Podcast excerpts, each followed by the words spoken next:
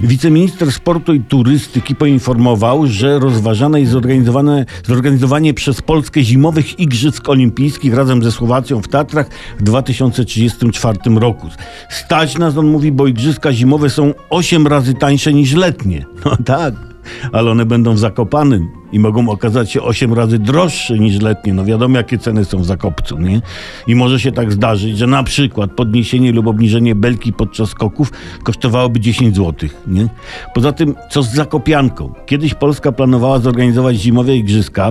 Przyjechał nawet do Zakopanego przedstawiciel MKOL-u z panią Ireną Szewińską, ale kiedy wracali do Krakowa 8 godzin, tak, zjedli kolację w niewygodnym milczeniu, no to sprawa zdziebuśko przycichła. No jeśli nie będzie zakopianki do samego Zakopanego, to na przykład, nie wiem, eliminacje do skoków narciarskich odbyłyby się na zasadzie, no startuje ten, kto dojedzie do Zakopca, nie?